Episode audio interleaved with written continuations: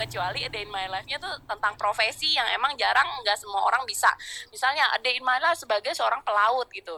Terus a day in my life sebagai seorang koki di kapal pesiar. Nah ini kan pekerjaan-pekerjaan yang orang bisa penasaran juga karena nggak familiar kalau a day in my life ngantar anak sekolah, a day in my life cuci piring, a day in my itu semua mama melakukan itu jadi tidak ada yang menarik. Makanya kontennya di swipe. Alah nih juga gue tiap hari begini di rumah gitu ya. Jadi belajar bikin hook buat teman-teman siapa pun yang belum pernah FYP selama ini udah capek jungkir balik kayak gimana. Nih, check out etalase 3 belajar bikin hook ya. Tapi kalau ada dananya etalase satu aja biar udah lengkap nih.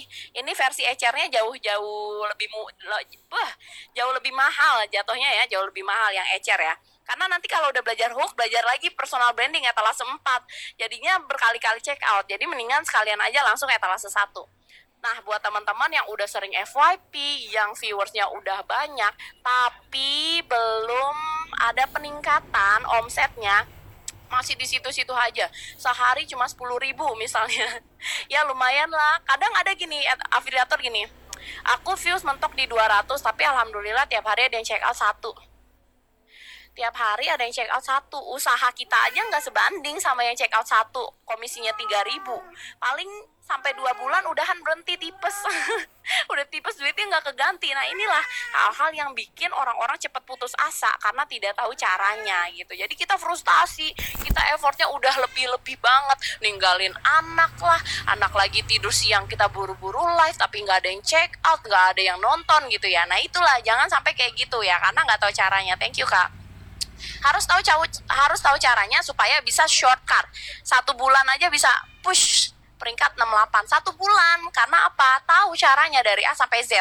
Belajar da, belajar di kelasku ya belajar bikin konten kalau lupa materinya ya udah diulang. Lupa lagi materi Z diulang. Lupa lagi materi C diulang gitu kan. Jadi kita enak gitu. Aksesnya enak gampang. Terima kasih. Ya pokoknya teman-teman yang belum pernah FYP biar FYP dulu konten ya, biar naik dulu viewersnya, biar bisa menjangkau orang yang lebih luas supaya kalau misalnya kontennya ada jualannya, misalnya all shop gitu nggak ada keranjang kuningnya, tapi at least all shop kita makin dikenal sama orang luas gitu ya. Ini aku tiga menit lagi udahan ya, sorry. Yang belum check out boleh check out. Nah, kalau yang udah konten lama, viewersnya udah naik, udah sering FYP, tapi tidak ada perubahan omsetnya, check outnya yang etalase 4 belajar personal branding. Kenapa orang harus check out keranjang kuning kamu? Padahal keranjang kuning di luar sana jauh lebih murah. Ayo jawab apa kamu? Nggak punya. tidak punya jawaban. Karena sama ini kamu tidak menerapkan personal branding. Ketika kamu menerapkan personal branding, omset kamu bisa langsung melejit. Kenapa? Karena orang percaya sama kamu. Orang percaya sama apa yang kita ucapkan, sama apa yang kita review, dan sama apa yang kita jual. Harga nggak masalah, karena yang dibeli bukan produknya, bukan harga produknya, tapi yang dibeli adalah trust, rasa percaya audiens kepada kita seorang kreatornya seorang afiliatornya gitu ya. Berapa contoh hook di etalase 3 kak? Banyak kak, itu ada berapa video ya? Di situ ya. Spill kacamatanya kak, aduh aku lupa nih. SKS Bali kalau nggak salah ya. Gimana cara nentuin niche? Nah ini adanya di etalase satu ya. Nisku Fashion kemarin iseng bikin VT doa pembuka rezeki. Eh emang malah FYP. Nah ini yang salah kak. jangan iseng-iseng abis itu besok-besok kamu mau jualan doa. Kan enggak siapa yang mau beli doa? Semua orang bisa berdoa. Ya nah ini karena tidak tidak terfikirkan jalur monetisasinya apa. Besok-besok mau jualan fashion lagi ya sepi lagi karena yang FYP adalah konten doa. Jangan kayak gitu. Ini namanya beda target audiens bahkan beda niche beda agama jatuhnya gitu ya. Jadi jangan kayak gitu harus belajar bikin konten di etalase satu supaya tahu alurnya tuh kayak gimana. Gimana? Nggak cuma FYP tapi bisa menghasilkan cuan juga gitu ya. Jangan cuma VT-nya kalau misalnya update VT cuma tulisan doang terus FYP gitu. Ya udah terus mau update tulisan so gimana? Kan enggak gitu ya. Jadi harus dipikirin dari awal nih belajar dari nol banget ya. Kita ngomongin fondasinya dulu di belajar bikin konten di modul 1 supaya nanti ketika sudah sudah stable, ini untuk mencapai si penjualan ini, omset yang besar ini, target audiensnya udah pas, jadi nggak harus nyari-nyari lagi.